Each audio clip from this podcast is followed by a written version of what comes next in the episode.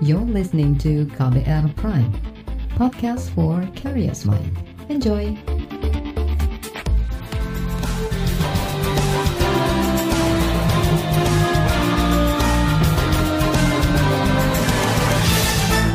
Anda mendengarkan K B R Sore hari ini, edisi dua puluh tiga Juli dua ribu dua puluh satu bersama saya, Reski Mesanto. Selamat sore saudara, senang sekali saya kembali hadir sore hari ini dan seperti biasa setiap sore saya siap menjadi teman Anda. Dan sore ini saya mau ajak Anda untuk membahas tentang stok vaksin covid sembilan belas di berbagai daerah yang mulai menipis bahkan kosong. Beberapa provinsi yang melaporkan kekosongan vaksin diantaranya Jawa Barat, Jawa Tengah, Bengkulu hingga Sumatera Utara. Padahal minat masyarakat untuk mendapat vaksin cukup tinggi. Apa sebabnya? Sore hari ini kita bahas selengkapnya di K B R Sore. Saudara, Presiden Joko Widodo meminta stok vaksin di berbagai daerah terus dikeluarkan dan dihabiskan untuk melayani kebutuhan masyarakat. Namun di sisi lain, sejumlah daerah ternyata mengklaim kehabisan stok di tengah antusiasme masyarakat yang mulai tinggi. Hal itu menjadi kendala program vaksinasi terhenti di beberapa daerah. Wali Kota Kediri, Abdullah Abu Bakar, mengatakan mulai kewalahan menerima permintaan tambahan vaksin dari kecamatan dan kelurahan.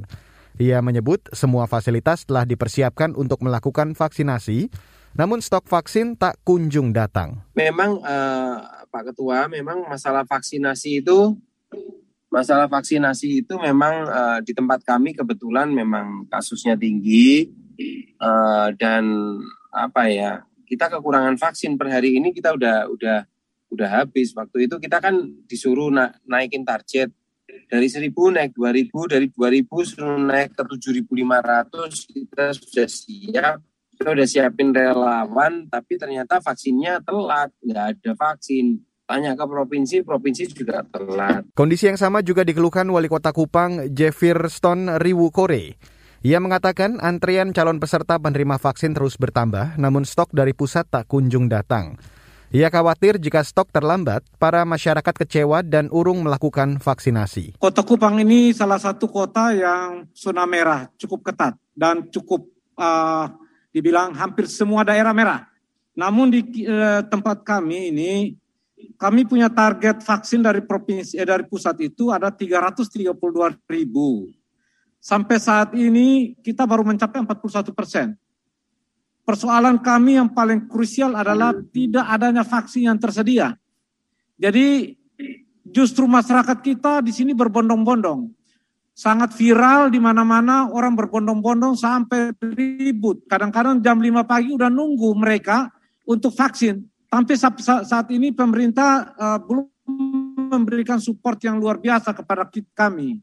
Jadi kalau memang dulu kami... Mungkin uh, kita bersama sedikit kesulitan untuk mencari saudara-saudara kita yang vaksin. Tapi saat ini Kota Kupang itu setiap hari penuh sekali orang untuk uh, ngantre vaksin.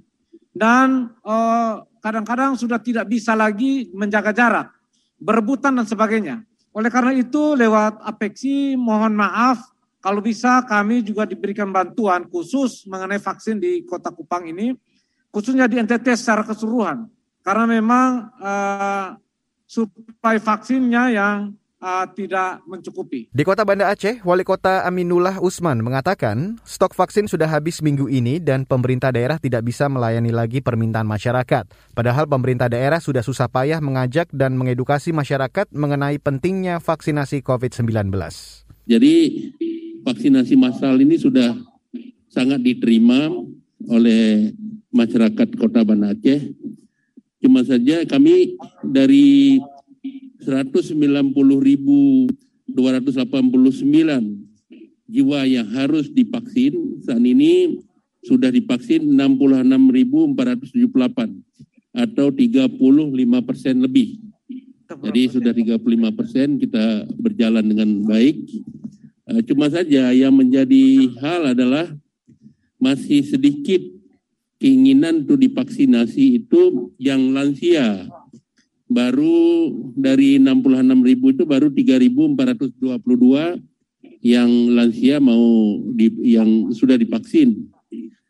Um, ada hal yang mungkin perlu menjadi lebih kesiapan dari ketersediaan daripada vaksin, di mana eh, dari jumlah vaksin yang sudah diberikan kepada kami, hampir tujuh puluh ribu, kita hanya tersisa enam ribu sembilan ratus lima puluh. Dan ini hanya sifatnya sebentar sudah sudah habis, karena semua menggerakkan. Jadi kita berharap, eh, harapan kami adalah bagaimana ketersediaan vaksin itu tidak boleh putus. Jadi terus ada, terus dikirimkan ke daerah-daerah, jadi sehingga nanti kita kapan saja mengajak masyarakat untuk vaksinasi eh, massal, terus bisa kita laksanakan. Jadi nah ini kami sudah kehabisan daripada vaksin. Sementara di Jawa Barat, Gubernur Ridwan Kamil juga ikut bersuara terkait stok vaksin yang mulai menipis. Menurutnya, stok vaksin baru akan datang kembali pada Agustus untuk tahap dua. Sementara sisa vaksin sebelumnya habis dipakai untuk memperluas vaksinasi tahap satu. Pengalihan penggunaan vaksin itu dilakukan untuk mengejar target vaksinasi yang diberikan pemerintah pusat sebagai langkah percepatan pemberian vaksinasi covid sembilan belas nasional. Saudara, di bagian selanjutnya akan kami hadirkan laporan khas K B R mengenai selisih angka kematian antara versi Satgas dan Lapor Covid. Tetaplah bersama kami. You're listening to K B R Prime, podcast for curious mind. Enjoy!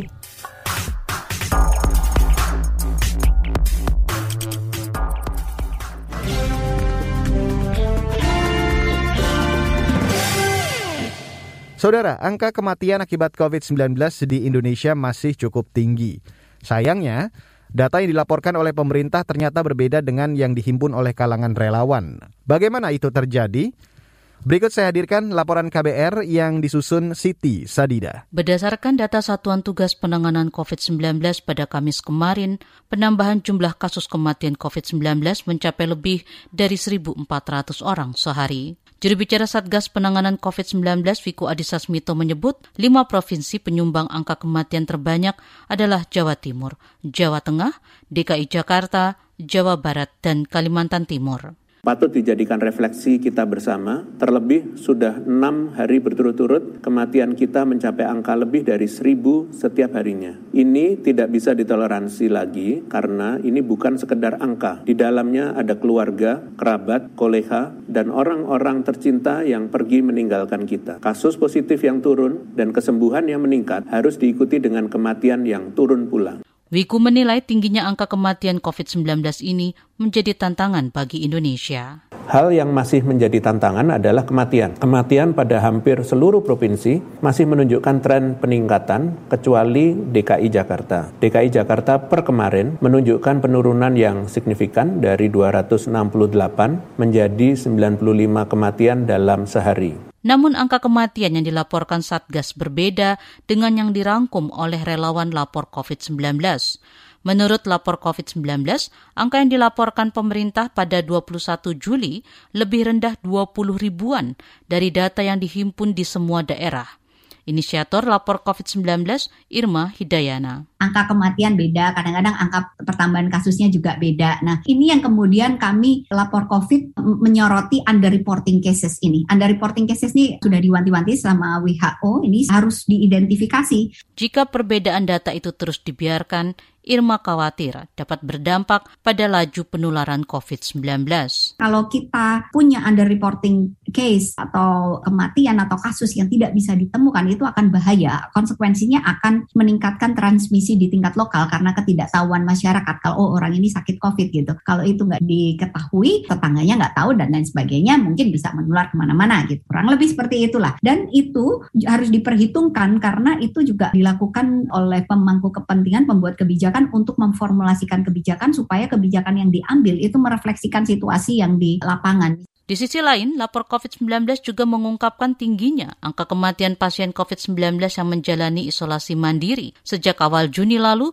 jumlahnya mencapai lebih dari dua ribu tiga ratus orang. Tingginya angka kematian covid sembilan belas termasuk saat menjalani isolasi mandiri di rumah turut dipengaruhi oleh penuhnya keterisian tempat tidur di rumah sakit. Sekjen Perhimpunan Rumah Sakit Seluruh Indonesia Persi, Lia Partakusuma mengatakan, tingkat keterisian rumah sakit atau B O R secara nasional masih di atas tujuh puluh persen. Angka itu lebih tinggi dari batas aman yang disarankan Organisasi Kesehatan Dunia W H O. Akibatnya, rumah sakit tak mampu menangani pasien covid sembilan belas dengan maksimal. Bila digunakan semua tuh I C U, apa yang terjadi? Maka akan ada korban-korban lain. Orang dioperasi nggak bisa masuk ke situ. Atau orang emergency yang ternyata dari kondisi sedang masuk perburukan, tiba-tiba nggak bisa pindah lagi ke I C U. Gitu. Jadi memang harusnya ada spare. W H O bilang enam puluh persen. Harusnya enam puluh persen tuh udah udah maksimum, nggak boleh lagi penuh gitu ya. Dari sepuluh tuh harus ada empat yang harus di spare untuk dikosongkan harusnya. Tapi sekarang kan enggak nih. Upaya menambah tempat tidur juga tidak sebanding dengan jumlah penambahan pasien covid sembilan belas setiap harinya. Bagaimana cara bahwa antrian itu berkurang begitu? Pasti antriannya nambah terus kan. Yang terjadi sekarang ya kita lihat di rumah sakit rumah sakit makin hari ada terus antrian karena mereka tidak mau ngantri di luar ya. Banyak yang pulang atau banyak yang sudahlah isolasi mandiri saja. Terjadilah perburukan misalnya hingga akhirnya meninggal di isolasi mandiri itu kasusnya sekarang banyak. Laporan khas K B R ini disusun Siti Sadida. Saya Fitri Anggreni. Saudara, P T Bio Farma sebagai satu-satunya B U M N yang memproduksi vaksinasi untuk covid sembilan belas mengakui ada keterlambatan pasokan vaksin utamanya di daerah. Informasi selengkapnya sesaat lagi, tetaplah bersama kami di K B R Sore. You're listening to K B R Prime, podcast for curious minds. Enjoy!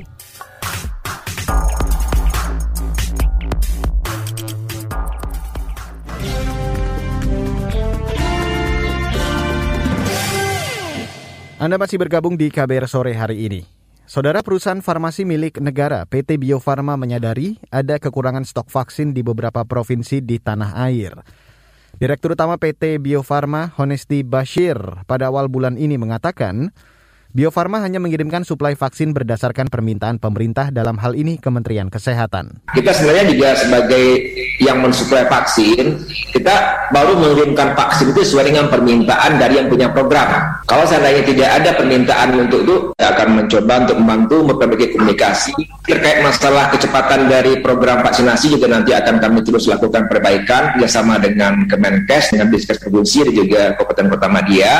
Honesti mengatakan P T Bio Farma telah mendistribusikan dosis vaksin untuk program vaksinasi pemerintah sebanyak lima puluh juta dosis dari tujuh puluh enam juta dosis vaksin yang telah diproduksi. Progres dari uh, vaksinasi program pemerintah yang kita kerjasama untuk produksi sendiri, bulknya sudah datang seratus lima koma lima juta dosis. Kita sudah berproduksi sekitar lebih kurang tujuh puluh enam juta dosis, di mana lima puluh dua koma delapan juta dosisnya sudah kita distribusikan ke seluruh provinsi. Dan ada sekitar dua puluh juta dosis lagi, kita masih menunggu rilis dan pengujian sehingga nanti bisa didistribusikan ke seluruh Indonesia. Nah, dari total yang kami dapat untuk program pemerintah ini, di samping yang kita produksi sendiri, kita juga ada mendapat uh, apa, uh, donasi dari COVID Facility AstraZeneca, itu delapan koma dua juta, dan juga tiga juta yang vaksin jadi, yang Sinovac, yang sudah pernah kita berikan kepada nakes kita untuk vaksinasi tahap pertama. Jadi total distribusi vaksin untuk program pemerintah ini yang sudah kita distribusikan dan juga sudah dalam proses pemberian vaksinasi satu duanya sebesar enam puluh tiga koma sembilan juta dosis. Dan kita akan terus lakukan uh, pengiriman tiap hari ke seluruh provinsi. Nah, dari suplai bahan baku, jadi di samping seratus koma seratus lima koma lima juta dosis yang sudah datang sampai Juni ini, Agustus nanti akan datang lagi empat puluh juta dosis, kemudian September tiga puluh lima, Oktober tiga puluh lima juta, tiga puluh koma sembilan juta, dan total nanti adalah dua ratus delapan puluh juta dosis yang dari Sinovac. Ini hanya untuk memberikan keyakinan kepada kita bahwa suplai bahan bakunya continue dan kita juga proses produksi yang ada di Bio Farma juga continue, sehingga insya Allah pasokan suplai untuk uh, vaksinasi program pemerintah ini bisa berjalan secara continue juga dari hari ke hari. Direktur Utama P T Bio Farma, Honesti Basir, menjamin distribusi vaksin aman. Pengiriman vaksin disesuaikan sesuai dengan kualitas dan standar kebutuhan masing-masing provinsi yang ditetapkan dalam rancangan program vaksinasi pemerintah. Dari sisi output, di mana kita akan memberikan enam belas koma enam juta dosis, kemudian Agustus sembilan belas koma delapan, seterusnya, sehingga di Desember kita akan memberikan, mendistribusikan dua puluh satu juta dosis. Sehingga total yang dari vaksin produksi Bio Farma ini sampai akhir tahun akan berjumlah seratus delapan puluh enam koma tiga juta dosis. Nah, kemudian juga untuk menjamin kualitas, standar, dan juga keaslian dari uh, vaksin ini, kami juga sudah mengembangkan sistem track and trace untuk memonitor mulai dari produksi sampai nanti distribusinya ke provinsi, Kabupaten Kota Madia dan juga uh, Vaskes, itu memang kita bisa mendetek ya apakah produk itu dideliver dengan suhu-suhu sesuai dengan standar, diterima oleh institusi yang berhak dan juga diterima oleh uh, masyarakat sesuai dengan program yang sudah dicanangkan oleh pemerintah. Jadi berdasarkan sistem I T digital kami sudah bisa mendetek itu dari ujung ke ujung, hulu ke hilir. Kemudian juga ini sistem distribusi yang kita lakukan, ini juga kita lakukan sistem monitoring berdasarkan digitalisasi, dan kami juga bisa uh, uh, memonitor tiap hari secara real time dari uh, command room yang kami uh, bikin di uh, Bio Farma. Dan juga semuanya bisa kita lakukan pelaporan, dan kami berkala juga dapat audit dari B P K P untuk menjamin bahwa semua distribusi ini memang sesuai dengan standar-standar yang sudah ditetapkan oleh pemerintah, dalam ini Kemenkes dan juga Badan P O M. Kemudian dari sisi persediaan, ini melengkapi informasi yang kami sampaikan tadi. Jadi eh, semua distribusi itu ada yang sifatnya ada di buffer provinsi sekarang sebesar dua puluh satu koma sembilan juta dosis, dan sudah ada di Dinkes delapan puluh juta. Ini juga paralel juga dilakukan uh, vaksinasinya kepada uh, masyarakat. Artinya memang dari sisi supply, sesuai dengan kecepatan yang ada sekarang, supply vaksin kita mencukupi. Nah mungkin untuk uh, bulan Agustus ke depan kita akan coba meningkatkan lagi supply-nya, seperti tadi yang kami sampaikan di slide sebelumnya, karena memang target pemerintah, terutama Bapak Presiden, menyampaikan bahwa mulai Agustus itu bisa di atas satu koma lima juta vaksinasi per hari. Saudara, itu tadi Direktur Utama Bio Farma, Honesti Basir. Berdasarkan data Satuan Tugas Penanganan covid sembilan belas hingga Kamis kemarin, capaian vaksinasi covid sembilan belas mencapai empat puluh tiga juta orang untuk suntikan pertama dan enam belas juta orang yang sudah menerima suntikan kedua atau dosis lengkap. Penambahan suntikan vaksin sekitar lima ratus ribu dosis per hari, masih kurang dari target satu juta dosis per hari pada bulan Juli dan dua juta dosis pada Agustus seperti yang dicanangkan Kementerian Kesehatan. Sementara itu, Kementerian Kesehatan mengklaim habisnya stok vaksin di daerah merupakan imbas dari tingginya minat masyarakat untuk ikut program vaksinasi. Informasi selengkapnya sesaat lagi, tetaplah di K B R Sore. You're listening to K B R Prime, podcast for curious mind. Enjoy!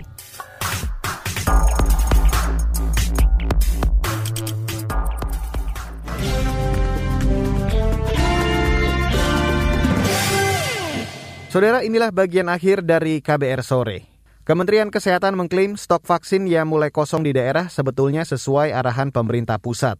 Menteri Kesehatan Budi Gunadi Sadikin mengatakan, Presiden Joko Widodo memang meminta pemerintah daerah melakukan percepatan vaksin karena yakin Indonesia mampu menambahkan ketersediaan vaksin covid sembilan belas pada Agustus mendatang.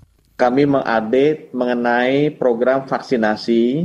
Stok yang ada di kami ada tujuh puluh lima juta di seluruh daerah seluruh Indonesia.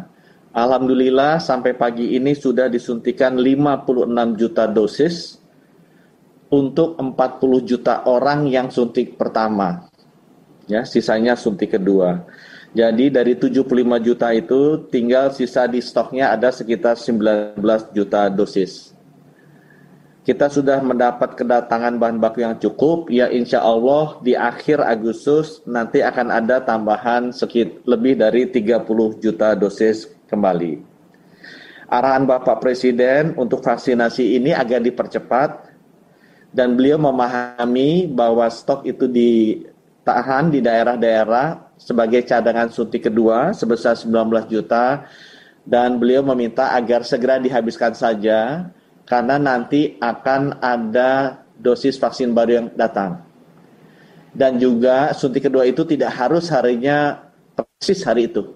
Selisih satu atau dua hari pun tidak apa-apa. Jadi arahan Bapak Presiden yang pertama terkait vaksinasi, agar nanti seluruh pemerintah daerah, T N I dan Polri segera memanfaatkan stok yang ada di daerah-daerah sebesar sembilan belas juta dosis ini. Pada kesempatan lain, Kepala Bidang Penanganan Kesehatan di Satuan Tugas covid sembilan belas, Alexander Ginting, mengatakan setidaknya pemerintah pusat perlu menuntaskan dua hal dalam penyelenggaraan vaksin covid sembilan belas. Pertama, menyediakan stok vaksin untuk seluruh daerah. Kedua, memastikan kelancaran distribusi vaksin yang kadang memiliki kendala tertentu. Tentu dalam hal ini penting ada strategi agar bisa mendarat di sasaran-sasaran yang sudah disiapkan. Dan kemudian yang kedua harus bisa menjaga dan menjamin distribusi dan supply sesuai dengan daerah masing-masing. Bahwa kita ini negara kepulauan dan kemudian ada pulau besar, ada pulau kecil. Dan kemudian juga dalam pembagian struktur pemerintahannya ada di provinsi, kabupaten, kota, kecamatan, sampai kelurahan dan desa. Dan tentu sasaran pemukiman itu ada di desa. Jadi oleh karena itu pemerintah harus bisa menciptakan akses dan akselerasi. Jadi tidak hanya akses saja, tapi bagaimana akselerasi juga ada. Kemudian daerah-daerah yang memang ada yang padat pemukiman, ada yang jarang pemukimannya. Ini juga harus bisa dilakukan filling the gap. Jadi hmm. tidak bisa perlakuan itu sama terhadap pemukiman yang padat dan pemukiman yang jarak. Tentu dalam hal ini karena sasarannya adalah harus menjangkau seluruh yang menjadi subjek daripada vaksinasi tersebut. Oleh karena itu dalam penyelenggaraan ini tidak hanya dilaksanakan oleh Dinas Kesehatan Kabupaten Kota, kita juga berterima kasih bahwa pemerintah pusat dan pemerintah daerah juga bisa turun bersama-sama T N I dan Polri dalam rangka mempercepat vaksinasi. Yang paling penting juga adalah soal distribusi. Jadi bisa saja stok itu banyak, tapi distribusi untuk ke end usernya itu yang padahal jaraknya pendek, tapi menjadi panjang oleh hmm. karena mungkin transportasi dan kemudian penyimpanan dan kemudian penyampaian kepada masyarakat. Ini yang harus bisa kita lihat. Menurut Alexander, animo masyarakat untuk menerima vaksin covid sembilan belas semakin tinggi seiring sosialisasi yang digencarkan pemerintah. Ia juga mengatakan masyarakat tidak perlu khawatir atau pilih-pilih dengan beragamnya jenis atau platform vaksin yang dipakai di Indonesia. Meskipun memiliki tingkat efikasi yang berbeda, fungsinya tetap sama, yaitu untuk memperkuat kekebalan tubuh manusia melawan covid sembilan belas. Seiring dengan berjalannya waktu dan kemudian sosialisasi dan komunikasi yang dilakukan pemerintah dan Satgas covid sembilan belas nasional, demikian juga arahan dari Letnan Jenderal Ganip Warsito bahwa vaksinasi ini adalah salah satu yang harus bisa kita sukseskan di samping pelacakan kontak. Ini sudah semakin tersosialisasi dan makin dipahami bahwa vaksin itu adalah untuk proteksi. Walaupun memang vaksin itu bukan menghindari kita terinfeksi, tapi dia memberikan proteksi supaya kita tidak jatuh ke dalam sakit yang berat. Jadi vaksinasi itu sekarang sudah diminati masyarakat, walaupun di sana-sini masih ada pertanyaan karena ada perbedaan platform. Misalnya ada yang mendapat Sinopharm, ada yang mendapat Sinovac, walaupun ini sama-sama platformnya sama adalah inactivated virus. Yang kedua ada yang mendapat AstraZeneca yang merupakan rekombinan. Tapi sebenarnya ini tetap saja harus diberitahu kepada masyarakat dengan platform yang berbeda, tentu ini akan menambah kekayaan dan kekuatan kita untuk mendapatkan potensi untuk bisa lebih kebal, lebih tahan terhadap virus-virus yang memang sekarang ini cepat mutasi. Saudara, itu tadi Kepala Bidang Penanganan Kesehatan di Satuan Tugas covid sembilan belas, Alexander Ginting. Dan informasi tadi sekaligus menutup K B R Sore untuk hari ini, Jumat dua puluh tiga Juli dua ribu dua puluh satu. Jangan lupa untuk selalu memantau informasi terbaru melalui k b r dot i d ataupun kabar baru setiap jamnya. Anda juga bisa mendapatkan update informasi terbaru melalui official Twitter dari K B R at berita K B R. Dan untuk Anda yang tertinggal K B R Sore untuk hari ini, jangan khawatir karena Anda kembali bisa mendengarkannya di podcast K B R Sore. Ada di K B R Prime, Spotify, dan platform mendengarkan podcast lainnya.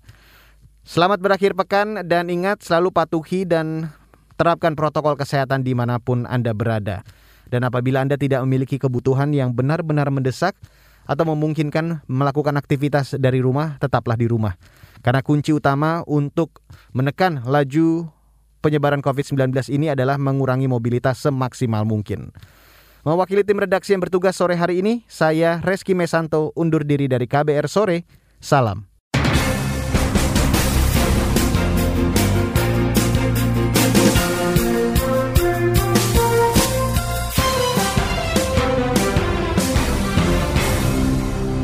K B R Prime, cara asik mendengar berita. K B R Prime, podcast for curious mind.